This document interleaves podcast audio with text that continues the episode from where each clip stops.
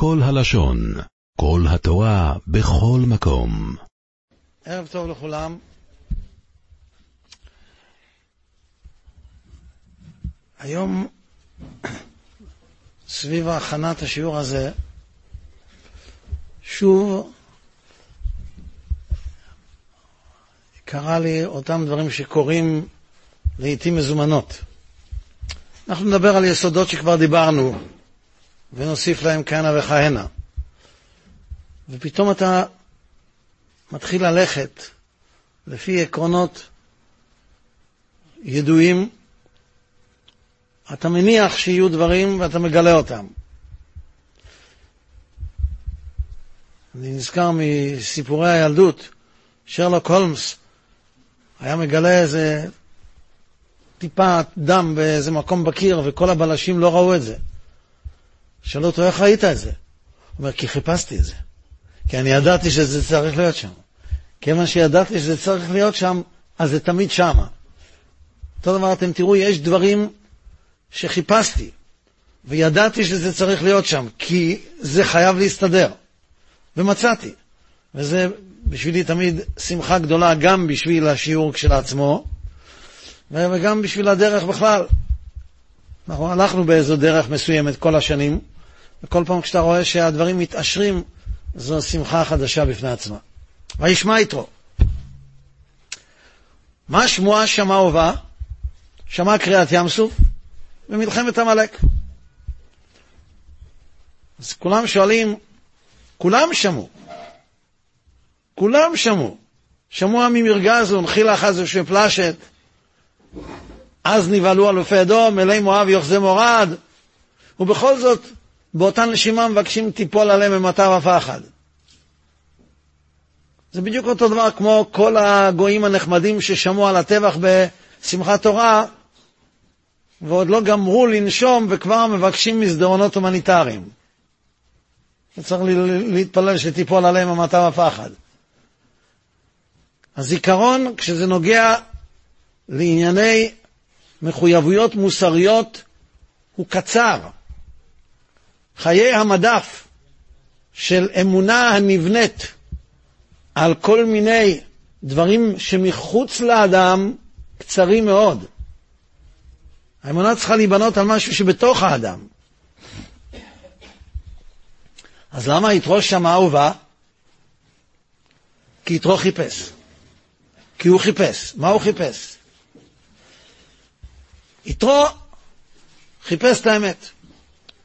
הוא היה עוף מוזר בקהיליית יועצי פרעה, בקהיליית האינטלקטואלים של אה, אותה תקופה. הוא היה עוף מוזר בקהילייה הזאת, כי הוא חיפש אמת. הוא היה כהן און, הוא עבד את כל העבודה הזרה שבעולם. זה מין מהדורה חוזרת של אברהם אבינו. גם אברהם אבינו עבד את כל העבודה הזרה שבעולם, ניסה את כל העבודה הזרה שבעולם, תודה רבה, עד שבסוף הוא מצא. הרי כולם ראו את הבירה הדולקת, אבל אף אחד לא התבונן. רק אברהם, כי אברהם חיפש. אם אתה מחפש, אתה רואה, אם אתה לא מחפש, אתה יכול לראות אלף פעמים ולא תראה כלום. סיפרתי לכם פה את הסיפור ששמעתי מהרב יוספי. הוא עלה פה אה, על מונית, הנהג רואה את הרב יוספי, כמו שנראה הרב יוספי, לא נראה כמוני. כל הלשון. אז הוא הבין שהוא צריך אה, לספר לרב סיפור של אמונה. אז הוא אומר לו שאחרי הצבא הם נסעו לטיול באפריקה, והגיעו לספארי. הספארי שם צריך להיות כמה ימים, אז בלילה ישנים בתוך הספארי, יש שם בית מלון עם אה, גדרות מסביב, עם כללים. אחד הכללים זה שאסור לצאת בלי ה ranger, שהוא יודע לדבר עם החיות, כן? הוא יודע איפה ללכת, איפה לא. מה עושים ישראלים כשאומרים להם שאסור ללכת בלי? אז הם ודאי לא יוצאים. כן? אז יוצאים בלי. רצו לראות את הזריחה. יצאו מוקדם, תודה רבה, ונחש פיתון. אתם יודעים מה זה נחש פיתון? זה נחש חנק ענק. הוא נחש ששומר על שבע מצוות בני נוח. הוא לא אוכל עבר מן החי. ולכן לפני שהוא אוכל את קורבנו, הוא כורך את עצמו, אין לו הרס, הוא לא נחש ארסי. הוא כורך את עצמו מסביב לקורבן שלו, זה יכול להיות, זאת יכולה להיות פרה, זה יכול להיות אה, כבש, זה יכול להיות צבי וזה יכול להיות בן אדם. הוא חונק אותו, אז הוא אוכל אותו, אין שלחקייט. נחש התנפל על אחד החברים וכרך את עצמו סביבו. הוא לא ידע מה לעשות, וכולם נבהלו, פחדו לגשת. מישהו צעק לו, תגיד משהו. הוא אמר, מה להגיד? הוא אמר, תגיד שמע ישראל. לא יודע אם הוא ידע או שעזרו לו, הוא אמר, שמע ישראל, השם אלוקינו, השם אחד, והנחש הבין. אז הוא הסתובב חזרה, והלך. שאל אותו הרב יוספי, ומה הוא עשה עם הסיפור הזה? הוא אומר, מה הוא עשה? הוא השתגע. התחיל לחפש תפילין. בספארי הלך לחפש תפילין. לך תדע, אני יודע מה, אולי איזה ארנבת יש לה תפילין, לא יודע מה. הוא חזר הביתה, רץ לישיבה וחזר בתשובה. אומר לו, ומה אתה עשית עם הסיפור הזה? הוא אומר לו, סליחה, אני לא הסברתי לרב טוב. זה לא אני הייתי שהנחש היה סביבו, זה החבר שלי. הוא לא חיפש, הוא לא שמע. אדם יכול לראות ולראות ולראות, כולם שמעו, אבל יתרו שמע ובא. מה הוא שמע שבא? למה יתרו לא מצא מנוחה בכל העבודות זרות שהוא עבר עליהן? כי יתרו הניח הנחה שהייתה מאוד מוזרה על רקע הימים ההם, שיש כוח אחד שאחראי על הכל. ברוך אתה אדינו אלינו וחמשו הכל ידורי. בואו ונחזור חזרה. דיברנו על זה כבר. איך אפשר להבין את פרעה? הרי פרעה היה מן הסתם אדם אינטליגנטי. הוא אומר, החרטומים אומרים לו, אצבע אלוקים היא כבר במכת קינים. אומרים לו, הנה יד השם הויה במקנך והוא רואה. הוא אומר, השם הצדיק ואני ועמי הרשעים. הוא מוציא אותם כבר ממצרים במכת בכורות, וכשהוא רואה אותם חוזרים, אז הוא רודף אחריהם. סגר עליהם המדבר, בעל צפון. הוא המאן דאמר, הוא גודל הדור. מה קרה לך? הים נקרע. הרי פרעה ראה שכל שינויי הטבע שנעשו בשנה האחרונה נעשו על מנת להציל יהודים ולפגוע במצרים. אז הוא ראה שהים נקרע, והעם, והעם נכנס לתוכו ביבשה. למה הוא נכנס? מה, הוא באמת חשב שהים נקרע לכבודו? איך אפשר להבין את זה? הגמרא בגיטין בדף נ"ז אומרת שאונקלוס הגר העלה את טיטוס ואת בלעם ברוב, דיברנו על זה. שאל אותם מי חשוב בעולם האמת, אמרו לו ישראל, מה העונש שלכם, תיארו לו את העונש. מה דעתכם שאני אתחבר לעם ישראל? אמרו רעתם דרוש, טובתם אל תדרוש. מילה יהיו נפישין. אתה תמשיך בדרך שלנו. מה הם חשבו? שזה נשמע משכנע? הסברנו את זה. שכשמשה רבינו בא לפרעה ואומר לו, אלוקי העברים שלחני אליך, אומר הכוזרי, הוא אמר לו, אלוקי העברים, כי היה ידוע שהקדוש ברוך הוא התגלה לאברהם העברי, וליצחק וליעקב העברים. אז היה ידוע, אז למה הוא אומר, לא ידעתי את השם? התשובה היא, פרעה האמין במה שלכאורה כל אדם בר דעת אמור היה להאמין, שיש מאבקים בין שני כוחות בעולם. הרי אתה רואה שניות בעולם. אמת ושקר, טוב ורע, שמיים וארץ, חומר ורוח, ים ויבשה, הכל אתה רואה כפול. אז כנראה יש כוח אחד של האור וכוח אחד של החושך, והם לוחמים ביניהם, ואני הגנרל של החושך, של הרע, של השקר. הוא לא אומר, אני לא שמעתי על השם, הוא אומר, אני לא במפלגה שלו. פרעה היה גם כן מהסוג הזה שכשיש מלחמה מעניינות אותו מפלגות. הוא גם היה מהסוג הזה. העם יכול להתפוצץ. דם צפרדע קינים, אותו מעניינות מפלגות. הוא במפלגה השנייה. יש מלחמה. אפשר לנצח בנקודות, אפשר לנצח בנוקאוט. משה עושה דם, חרטומים גם עושים דם, אחד אחד. משה עושה צפרדע, שניים אחד. חרטומים גם עושים צפרדעים, שתיים שתיים. משה עושה קינים, חרטומים לא יכולים לעשות קינים, שלוש שתיים. אז מה, בגלל זה, זהו? כשמודיעים שלוש שתיים נגמר המשחק? יש עוד 85 דקות. עוד לא נגמר המשחק, בוא נראה הלאה. ואז משה, משה עושה ערוב ודבר ושכין, והוא לא יכול לעשות כלום. אז זה 4, 2, 5, 2, ו-6, 2, ו-7, 2, ו-8, 2, ובמכת בכורות הוא רואה שגם הוא עומד למות, אז הוא אומר, אני מרים ידיים. מרים ידיים זה אומר שמוטטו את החמאס? את, את, את מצרים? זה אומר שכעת שומרים על פרופיל נמוך. ונחזור אחר כך לתמונה. כשהוא רואה שהם חוזרים מהמדבר ושם נמצא בעל צפון, אז הוא עושה חשבון מאוד הגיוני. למה בעל צפון נשאר? הרי את כל, אלה, כל, אלוהי, כל אלוהי מצרים עשר שבטים. אז כנראה שהבעל צפון הזה הוא יותר חזק. וכעת מגיע הצד שלנו. וזה לא סתם, הרי מה זה בעל? בעל זה בעל כוח. כמו בעל של אישה, שהוא גם כן בעל כוח אם אשתו מרשה לו. בעל זבוב אלוהי עקרון. זבוב זה מלשון זב, טומאה. יצר הרע דומה לזבוב שיושב בין שני מפתחי הלב. אלוהי עקרון, הם היו עקרוניים מאוד. ללכת אחרי הטומאה, אחרי יצר הרע. האליל שלהם היה טומאה. בעל פאור. זה הבעל הבית על ההפקרות. פעירה ופריאה זה אותה מילה, כמו כבש וכסף. לפרוע זה לגלות, לחשוף הכל. בעל צפון, הרי צפון זה השורש של הרע. מצפון תיפתח הרעה, מצפון זהב יעטה וזהב עשו לעגל. כשהוא ראה שבעל צפון נשאר, זאת אומרת, ההטעיה הייתה מושלמת.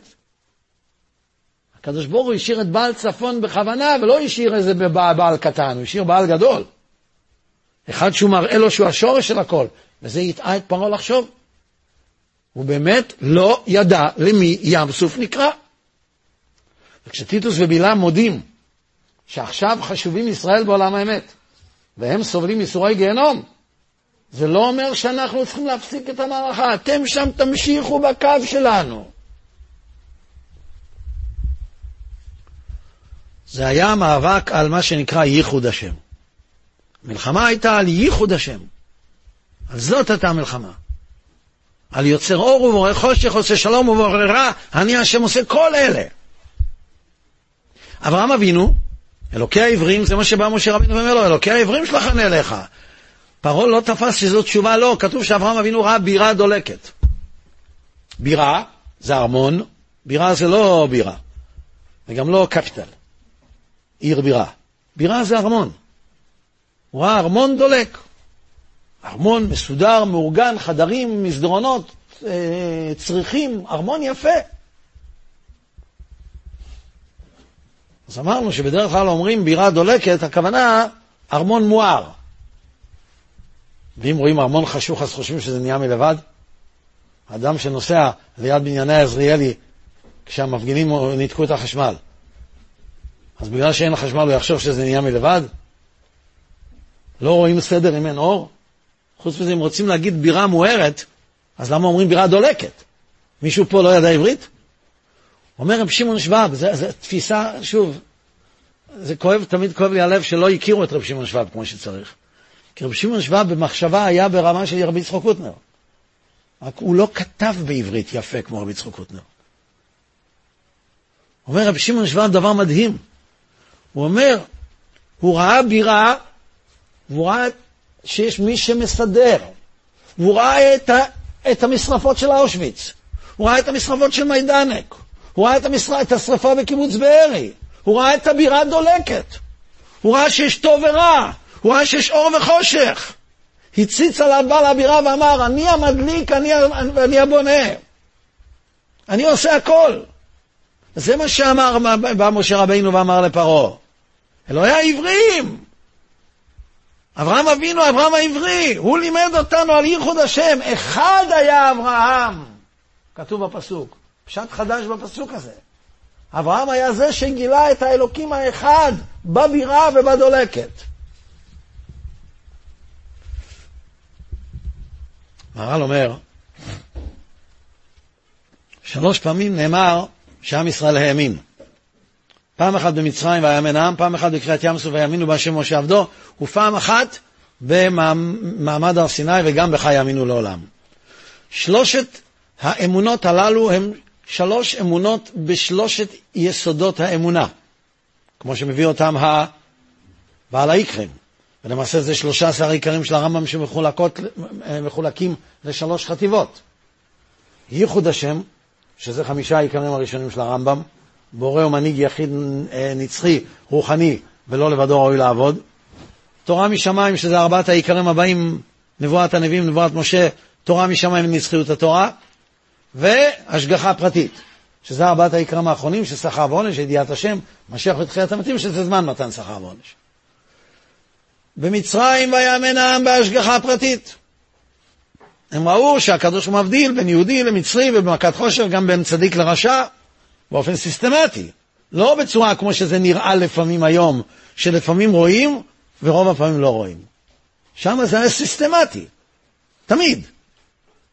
כל יהודי, כל מצרי, כל מכה. ובמעמד הר סיני הם האמינו, האמן העם, בתורה משמיים. בקריאת ים סוף האמינו בייחוד השם. דיברנו על זה. איך רואים בקריאת ים סוף ייחוד השם? אז מהר"ל אומר, אחד מהצמדים שמאתגרים את האמונה בייחוד השם זה ים ויבשה.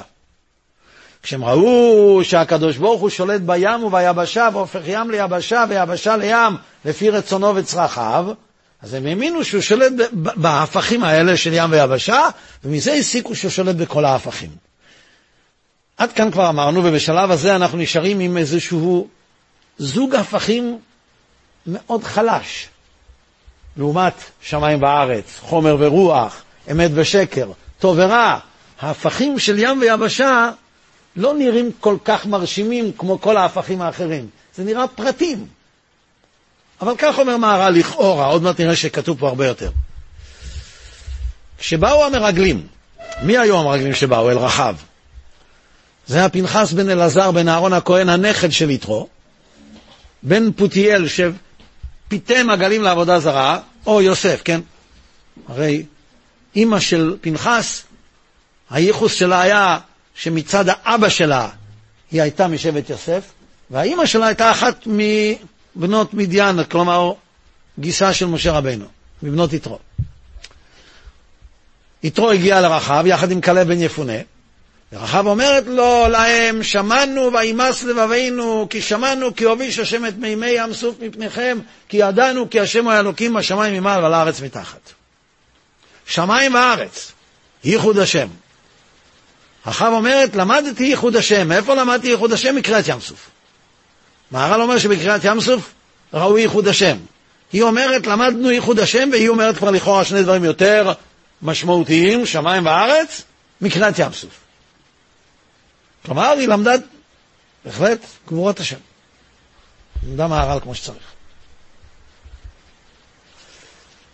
אומר הקדוש ברוך הוא לרחב, את אמרת כי השם הוא האלוקים בשמיים ממעל ועל הארץ מתחת.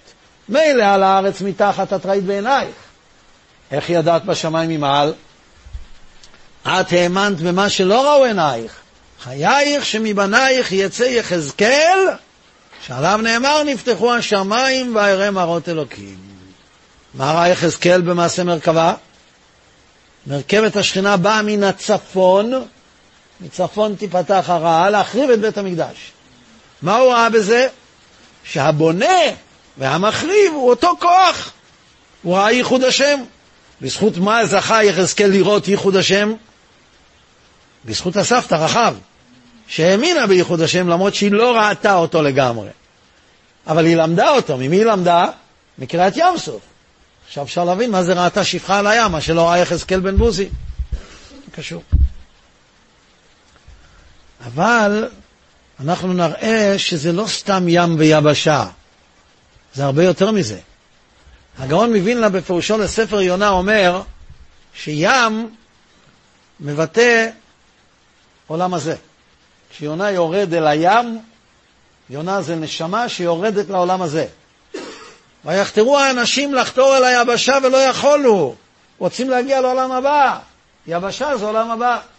כשבני ישראל הולכים בתוך הים ביבשה, זה אומר שגם כשהול... או ביבשה בתוך הים, שגם כשהולכים בתוך הים, הולכים ביבשה. גם תבנה לעצמך פלטפורמה של עולם הבא בתוך העולם הזה. איך אפשר? אם הקדוש ברוך הוא יוצר אור ובורא חושך. קונה שמיים וארץ. בשמיים ממעל ועל הארץ מתחת, אז הוא גם אחראי על שני ההפכים של חומר ורוח, של עולם הזה ועולם הבא. עכשיו שני ההפכים של ים ויבשה הופכים להיות לשני הפכים מאוד מאוד משמעותיים, שכוללים את הכל. זה לא סתם שני פרטים שהפוכים זה מזה. את זה ראו בקריאת ים סוף. מזה למדה רחב שמיים וארץ. וזה לא יחזקאל בפועל. יתרו חיפש ייחוד השם. כיוון שהוא חיפש ייחוד השם, הוא עבר את כל העבודה הזרה וכולם הבינו, האמינו בכוחות פרטיים, קטנים, מקומיים, ופתאום הוא שומע על קריאת ים סוף. ומקריאת ים סוף לומדים ייחוד השם. הרי זה מה שהוא חיפש.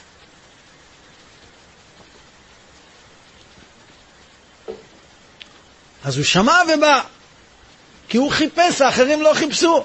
האחרים יכלו לשמוע על ניסי יציאת מצרים ולהגיד, זה האלילים של המחלקה הזאת, האלילים שלנו לא שייכים לזה ואנחנו נילחם. אבל הוא כן חיפש, אז הוא מצא. כמו שכל העולם ראה בירה דולקת. אבל אצל אברהם הבירה הדולקת לא הייתה סתירה. כי התגלה לה בעל הבירה ואמר, אני מדליק, אני בונה. הכל. כך הוא גילה ייחוד השם. מיד אחר כך כתוב שהוא זבח זבחים ועולות וישבו לאכול לחם. יש מהר"ל בתפארת ישראל פרק ל' שאומר ככה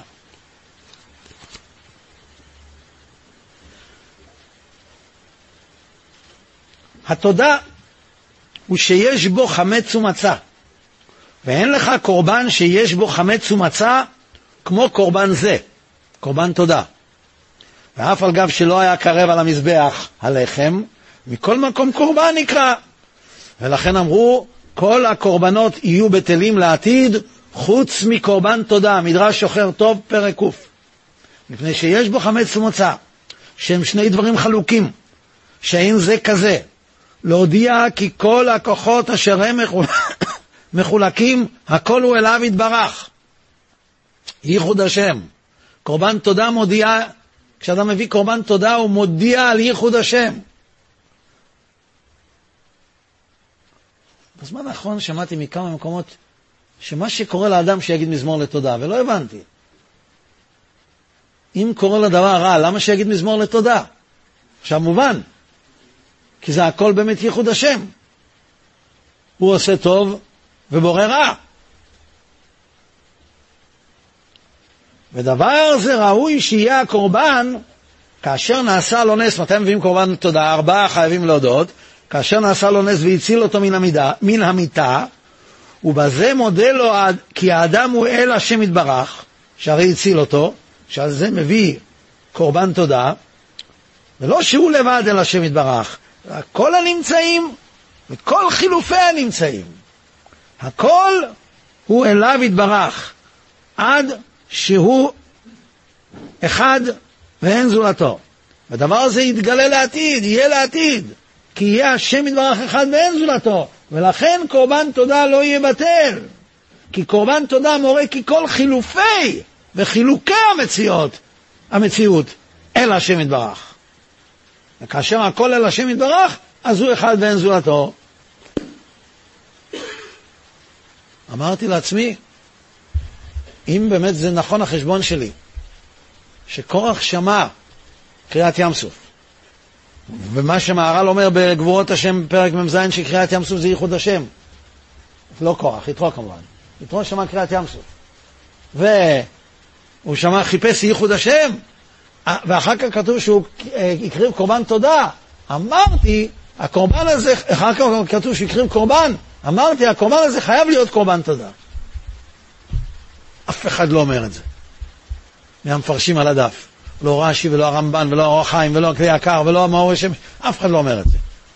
אבל אני חיפשתי, כמו הכתם של ההוא. ומצאתי. למה אני מצאתי? כי חיפשתי. כי זה חייב היה להיות שם. המשך חוכמה אומר. המשך חוכמה אומר שזה היה קורבן תודה. ואומר אני אומר שזה היה קורבן תודה. וזה כל כך הגיוני. אתה ידעתי כי גדול השם מכל האלוקים, כי בדבר שזדו עליהם וישבו לאכול, הקריבו הזבחים ועולות, וישבו לאכול לחם. אומר המשך חוכמה, מה פתאום כתוב וישבו לאכול לחם? הם ישבו לאכול בשר אם זה קורבן שלמים רגיל. לא, זה היה קורבן תודה, וקורבן תודה אוכלים לחם. כך אומר המשך חוכמה. וזה פילה פלואים. אתה לוקח את המשך חוכמה על הפסוק וישבו לאכול לחם, ואת המהר"ל בתפארת ישראל בפרק ל'. מהר"ל בכלל לא מזכיר את יתרו שם. אתה רואה שהכל עולה בקנה אחד. אבל כתוב עוד דבר, יתרו שמע קריאת ים סוף במלחמת עמלק. אמרתי, מלחמת עמלק חייב להיות גם קשור לייחוד השם. וכרגיל, חיפשנו ומצאנו כמה וכמה מקורות. המח"ל אומר, אין השם שלם ואין הכיסא שלם כל עוד שיש עמלק בעולם. מה זה אומר? איפה נאמר שאין השם שלם כל עוד שיש עמלק בעולם? כתוב כי יד על כס י"ק. מה עם ו"ק? הקשר בין י' כ' ו' כ' זה ייחוד השם, כמו שאנחנו אומרים, מי שאומר, השם ייחוד, קודשא בריחו ושכינתי, בדחילו ורחימו, לייחד שם י' כ' בו' כ'. כשמקשרים שם י' כ' בו' כ' זה ייחוד השם. זה ייחוד השם. וכשעמלק בעולם, אין השם שלהם, כי עמלק בא להילחם נגד ייחוד השם. אומר רמח"ל, עד שיש עמלק, לא יש ייחוד רמח"ל בספר שנקרא דברי תורה של רמח"ל. רב אהרון הגדול מקרלין כותב, כשיעקר שמו של עמלק, אז יהיה ייחוד העולם העליון בעולם התחתון. איפה הייחוד הזה קורה? בירושלים, הבנויה, כעיר שחוברה לה יחדיו. העולם העליון והעולם התחתון מתחברים בירושלים, עוד מעט נגיע לזה. יעקב יוסף מפולנואה, לא בתולדויס, בספר אחר שלו, כותב שימחה זכר עמלק הגורם פירוד לבבות, אז יהיה ייחוד שמו הגדול למעלה. עכשיו מובן מה זה שמה קריאת ים סוף ומלחמת עמלק.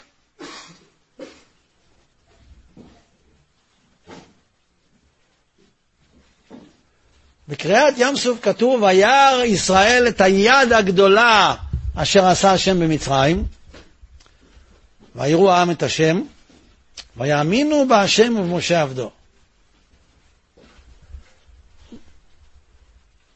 אתם לא מרגישים שיש פה סתירה?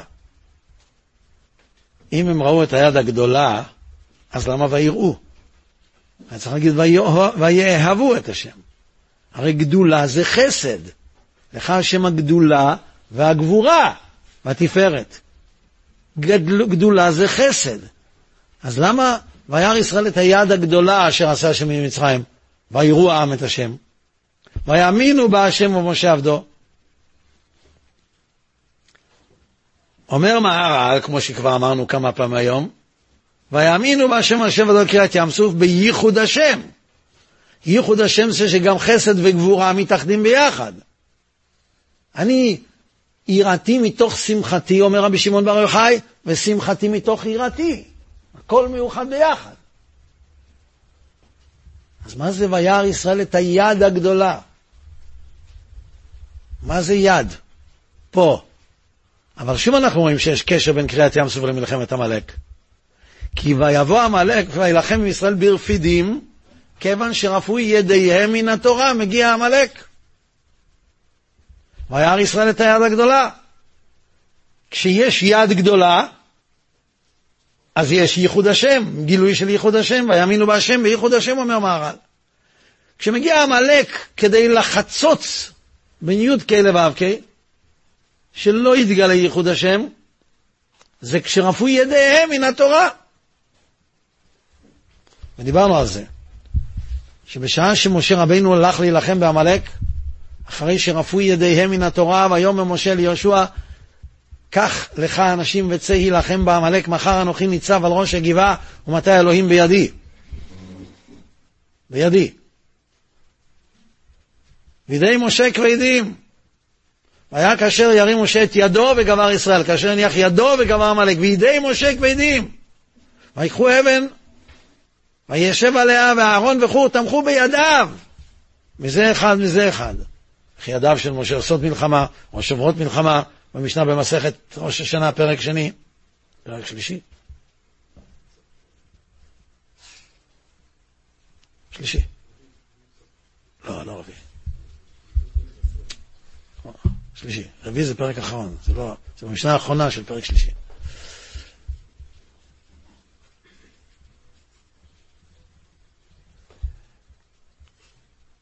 כי יד, ויהי ידה ומונה עד בוא השמש, ויחלוש יהושע את עמלק ואת עמו לפי חרב, כי יד על כס כה, מלחמה להשם בעמלק מדור דור.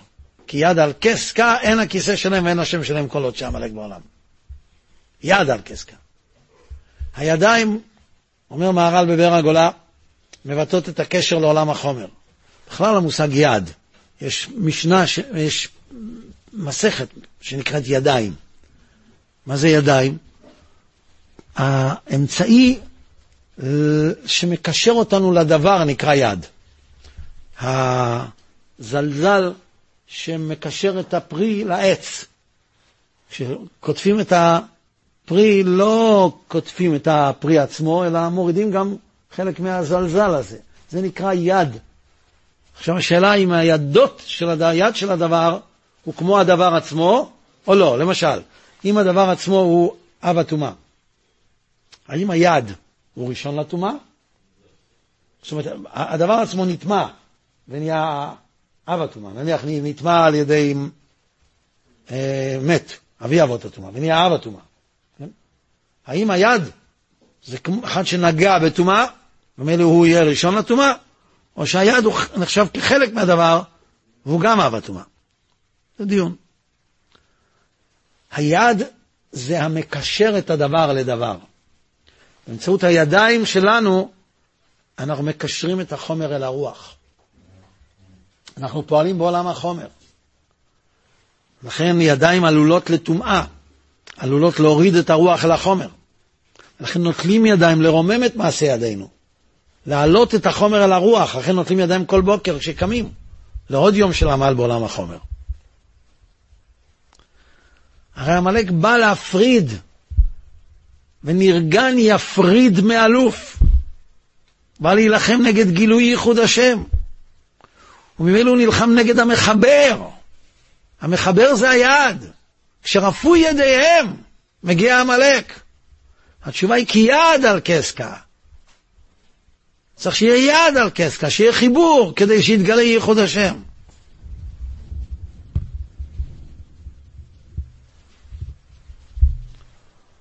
ליתרו יש שבע שמות.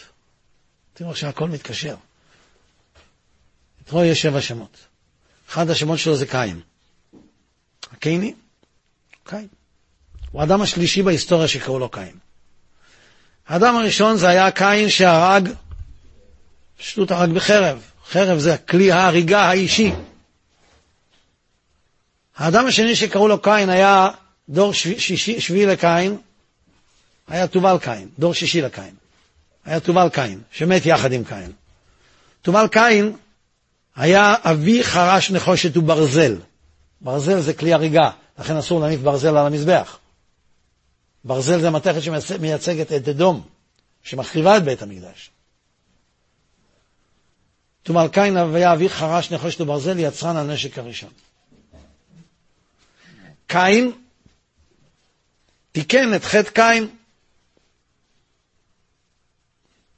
איך רואים את זה? בכמה וכמה מקומות, אבל הדבר הוא פשוט. חטא קין היה כפירה בייחוד השם. איפה רואים את זה?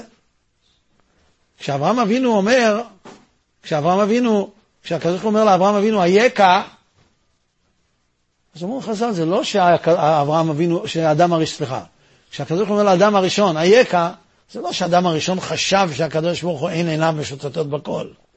הוא אמר את זה להיכנס עמו בדברים. אבל אצל קין זה לא נאמר כשהוא אומר, השומר אחי אנוכי. כגונב דעת עליונה, אומר רש"י. כלומר, הוא חשב שאפשר לגנוב דעת עליונה. הוא חשב שהקדוש ברוך הוא אין עיניו משוטטות בכל. הוא כפר בייחוד השם. הדור השלישי שלו, כלומר השלישי שנקרא קין וכתוב בכתבי הארי שהוא היה גלגול של קין, יתרו, שומע קריאת ים סוף ושומע את אה, מלחמת עמלק, והוא מגלה את ייחוד השם. אל תגידו, אז מה החוכמה? הרי הוא שמע קריאת ים סוף, כי הרי כולם שמעו, אבל אף אחד לא חיפש. הוא חיפש ייחוד השם, כל החיים חיפש, כי הוא רצה לתקן את חטא קין.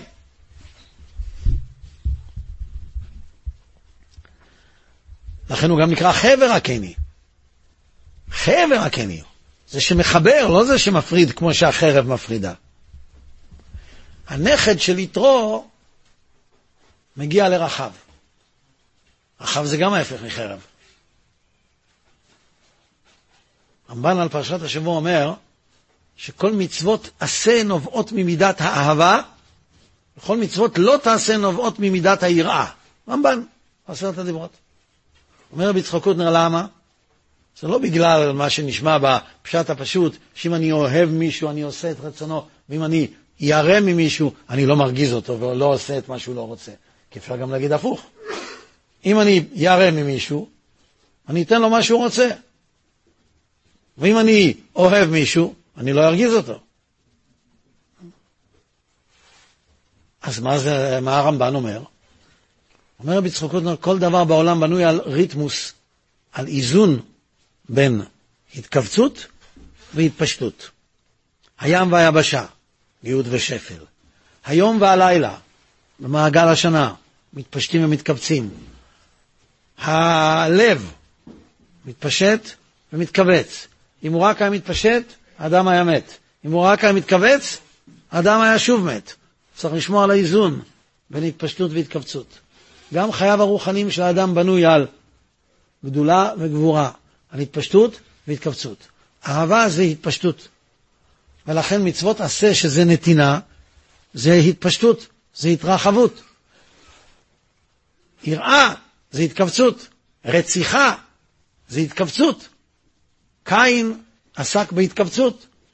ההפך מקין זה רחב, שעסקה בחסד. עשיתי עמכם חסד. אגב, היא הטמינה אותם בפשטי העץ הארוחות לה על הגג, כשקין הכל התחיל מזרע פשתן שהביא, כי פשתן קשור לדין. ולכן לא תלבש שעטנז צמר ופשתים יחדיו, כי צמר זה חסד, פשתן זה דין, והאיזון בין שניהם צריך להיעשות רק במקומות הנכונים, בציצית או בבגדי כהונה, במקום המקדש. שלושת האנשים הללו קין, יתרו ורחב היו צריכים להתחבר. קין ביקש להתחבר אחרי שהוא חטא ונידון בבית משפטו של הקדוש ברוך הוא. יתרו רצה להתחבר לעם ישראל ולתורה, ורחב הייתה בין אלה שנגזר עליהם לא תחיי כל נשמה, הייתה צריכה להתחבר לארץ החיים. שלושת האנשים הללו קיבלו אות. ושלושת האנשים הללו קיבלו את אותה אות. אות של חיבור. אות ו'. כך אומר הגאון מווילנה בפירושו לספר דצניעות הפרק חמישי, מטעם הזוהר, שאות קין הייתה אות ו'. איך? אחרי שהקדוש ברוך הוא דן את קין, אומר קין, הן גירשת אותי, גדול עווני מנשוא, הן גירשת אותי היום מעל פני האדמה, ומפניך אסתר, והייתי נע ונד בארץ, והיה כל מוציא יהרגני, ויתן השם לקין אות לבלתי יהרוג אותו כל מוצאו, וישב בארץ נוד. מה התווסף לנד, והייתי נע ונד בארץ? אות ו', זאת הייתה אות קין, ו' זה אות של חיבור, ו' החיבור, וישב בארץ נוד. יתרו, רש"י אומר, קראו לו יתר, כשהוא התחבר, הוסיפו לו ו'. רחב ביקשה מהם ונתתם לי אות אמת. אות ו' נקראת אות אמת, למה? כי אמת זה חיבור. כשאדם אומר שקר, אז הוא לא מחובר למציאות. כשאדם אומר אמת, זה מחובר למציאות, זה פשט. אבל יש uh, הרבה, דברים עמוקים יותר. האמת הרי מקיפה את הכל. אמת זה ייחוד השם. מא' עד ת', הכל כלול. השם אלוקים אמת. השם חסד אלוקים דין אמת. הכל כלול. אברהם חסד יצחק דין יעקב אמת. הכל כלול. ייחוד השם. רחב היא זו שגילתה את ייחוד השם. נותן לי אות אמת, אומר הזוהר, הוו נקראת אות אמת, כי וו זאת של חיבור. ליחד שם י"ק בו"ק. הוו הזאת צריכה היא נמצאת בנקודת החיבור בין שני חלקי השם של הקדוש ברוך הוא, כדי שיהיה שלם. והאות של, של רחב היה, הייתה באמת צורת האות ו', כי זה היה תקוות השני שהשתלשלה מן החלון בצורה של אות ו', פשוט. רחב ישבה ביריחו. יריחו קיבלו בני יתרו, כמו שכתוב, בני קני חותן משה עלו מיראת מרים. בזכות מה יתרו קיבל את יריחו? בזכות שהוא גילה ייחוד השם. כך כתוב בפרשת הבעלותך, ויאמר משה אל יתר חותנו, אל נא תעזוב אותנו, כי על כן ידעת חנותינו במדבר, והיית לנו לעיניים. והיה הטוב אשר ייטיב השם לנו, והיטבנו לך. אומר רש"י, אתה באת למדבר, וראית ראית והראית לנו את הניסים. מה הוא הראה? ייחוד השם. והיה הטוב אשר היטיב השם לנו. מה טובה היטיבו לו, אומר רש"י? לקחו את דושנה של יריחו תק"א מעל תק"א מה, ונתנו אותה ליתרו, לבני יתרו, עד שיבוא בנימין ויבנה בית מקדש בירושלים, ויקבל את יריחו, כי כל מי שיש לו את יריחו יש לו את ירושלים. יריחו קשורה לירושלים. במה? בכמה דברים. בקול ובריח. כתוב במשנה מסכת תמיד שקולו של גביני כרוז היה, נשמע מעיר, מירושלים עד יריחו.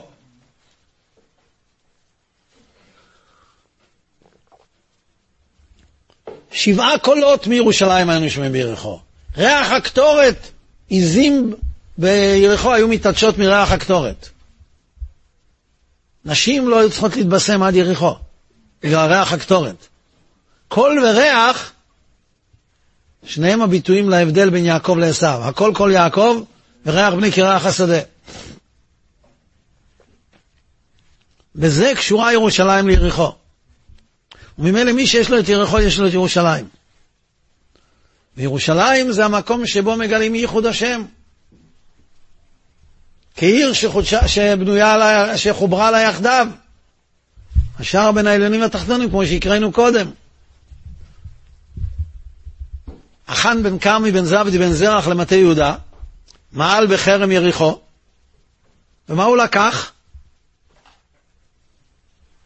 אדרת שנער. נו באמת. יש משהו יותר ישראלי מזה? לקח מזכרות, מה קרה ומה, זה, זה רמה זה? מפעם לפעם הצבא עושה מורטוריום, ופותח בסיסים בלי השגחה, אומר כל מי שהשלים ציוד או החרים ציוד או גנב ציוד שיחזיר, לא, לא מסתכלים. הכל החזירו, חוץ מפצצת אטום הכל. סירות קומנדו החזירו. אנשים לקחו הביתה סירות קומנדו. מלחמת ששת הימים, המשטרה הצבאית עצרה איזה חייל אחד דוהר על טנק T-72 ברחובות ג'נין. שואל אותו, מה זה? לאן? הוא אומר, הביתה, לגינה. הוא אומר, אני שם את זה בגינה לילדים לשחק. אדרת שינר. ומה יצא הכסף על החאן? התשובה היא מאוד פשוטה. איך הגיע אדרת שינר ליריחו? שינר זה בבל. התשובה היא שכמו שירושלים מחברת עליונים ותחתונים, בבל מנסה לנתק את התחתונים העליונים. ירושלים זה הר, בבל זה בקעה, לשון בק על הגולגולת, שבירה. כל הרעיון של מגדל בבל היה לנתק. ממילא הם לטשו עיניים על ירושלים. אומרים חז"ל, מלך בבל בנה לו ארמון ביריחו. ולהכניס את הרעיון של בבל ולקחת מחרם יריחו, זה היה החטא של החאן. זה להרוס את ייחוד השם. את האמונה בייחוד השם הכוונה.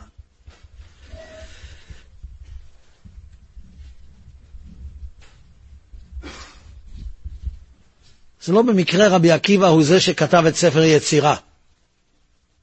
מיוחס לאברהם אבינו, אבל לא שאברהם אבינו כתב את זה כמובן. מתאים גם שזה יהיה מיוחס לאברהם אבינו כמו שנראה. אבל לא אברהם אבינו כתב את ספר יצירה. הרי כתוב בברייתא האחרונה בספר יצירה, כשבא אברהם אבינו, הביט וראה וחקר וחקק וחצב, אברהם אבינו לא כתב כשבא אברהם אבינו.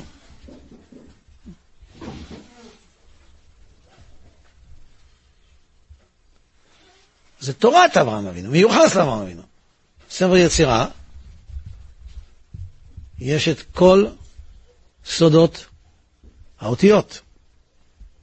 יש גם מדרש אותיות רבי עקיבא חוץ מזה. סודות האותיות.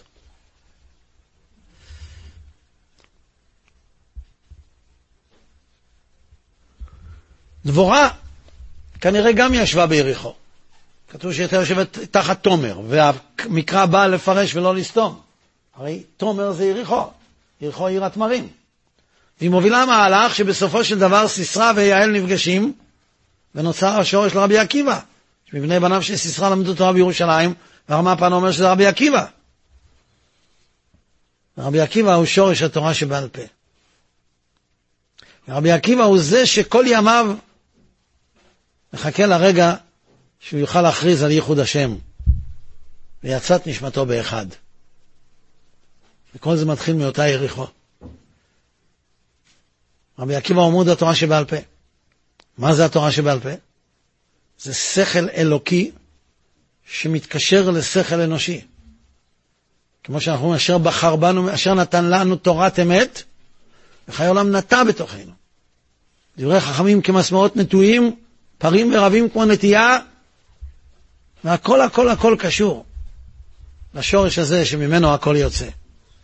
ותורה שבעל פה יוצאת מלשכת הגזית, במקום של העיר שחוברה לה יחדיו, שעליונים ותחתונים מתחברים, והכל מתקשר, והכל קשור ליריחו, והכל קשור ליתרו, ובני קיני חותן משה עלו מעיר התמרים ללמוד אצל יעבץ במדבר. מי זה יעבץ? יעבץ זה עתניאל בן קנז, האדם הראשון שחידש חידושי תורה שבעל פה וחיבר עליונים ותחתונים. מספיק? זה מספיק בשביל לראות שבאמת שום דבר לא במקרה, והכל קשור, והכל פאזל אחד גדול? תודה רבה. עולם שלם של תוכן מחכה לך בכל הלשון, 03 617 1111